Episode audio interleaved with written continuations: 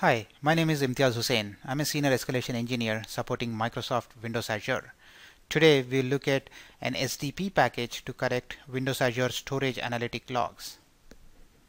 The Windows Azure developer support team has created an SDP package to collect Windows Azure storage analytic logs. This tool can be run on a Windows 7 or later machine or a Windows Server 2008 R2 or later machine and you will need Microsoft Excel to view the files. Note that the Microsoft Excel requirement is only to view the files but not to run the tool itself. There are a couple of ways to get this SDP package. One is through PowerShell using the scripts provided here or you can download it directly from the link provided here as well. Let's go ahead and download the SDP package from the link provided earlier. You can run it directly from here and this should bring up the Windows troubleshooting wizard here. Here click on next and now it should prompt you for the storage account to collect the storage analytics from. You can find the Windows Azure storage account details by going to the Windows Azure management portal, going to your storage account and click on the manage access key button here.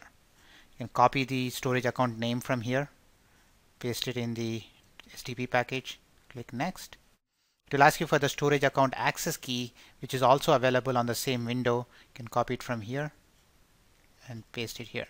Note that this key is not stored or transferred anywhere. It's only temporarily used by the SDP package utility.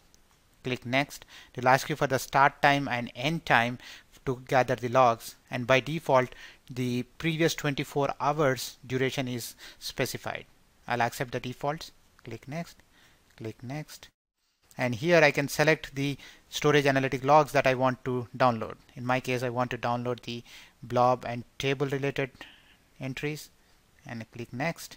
It will start downloading the metrics and logs now.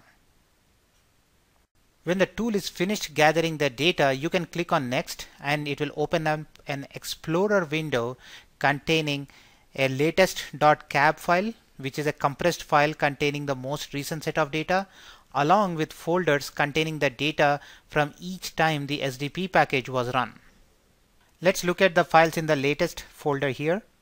The result report.xml file contains data about the storage account for which we had collected the logs and the duration from when when to when the logs were captured etc. We will be adding more intelligent analytic results within this file in the future.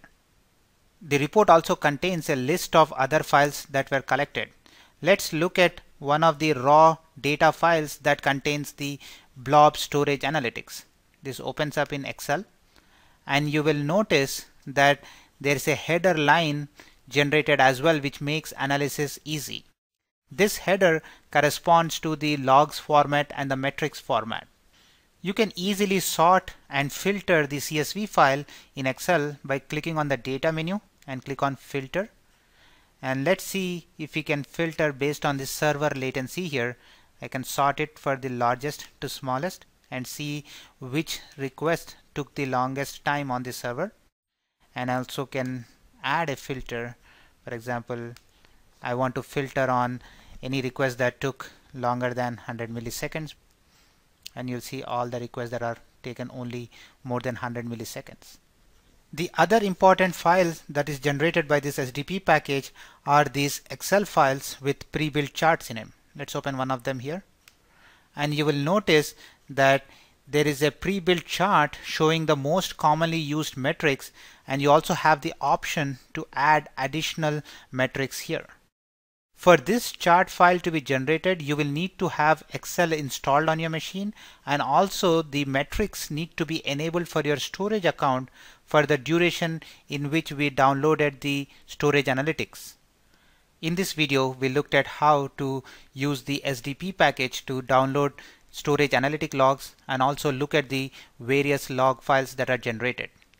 Here are some more links. Thank you for watching.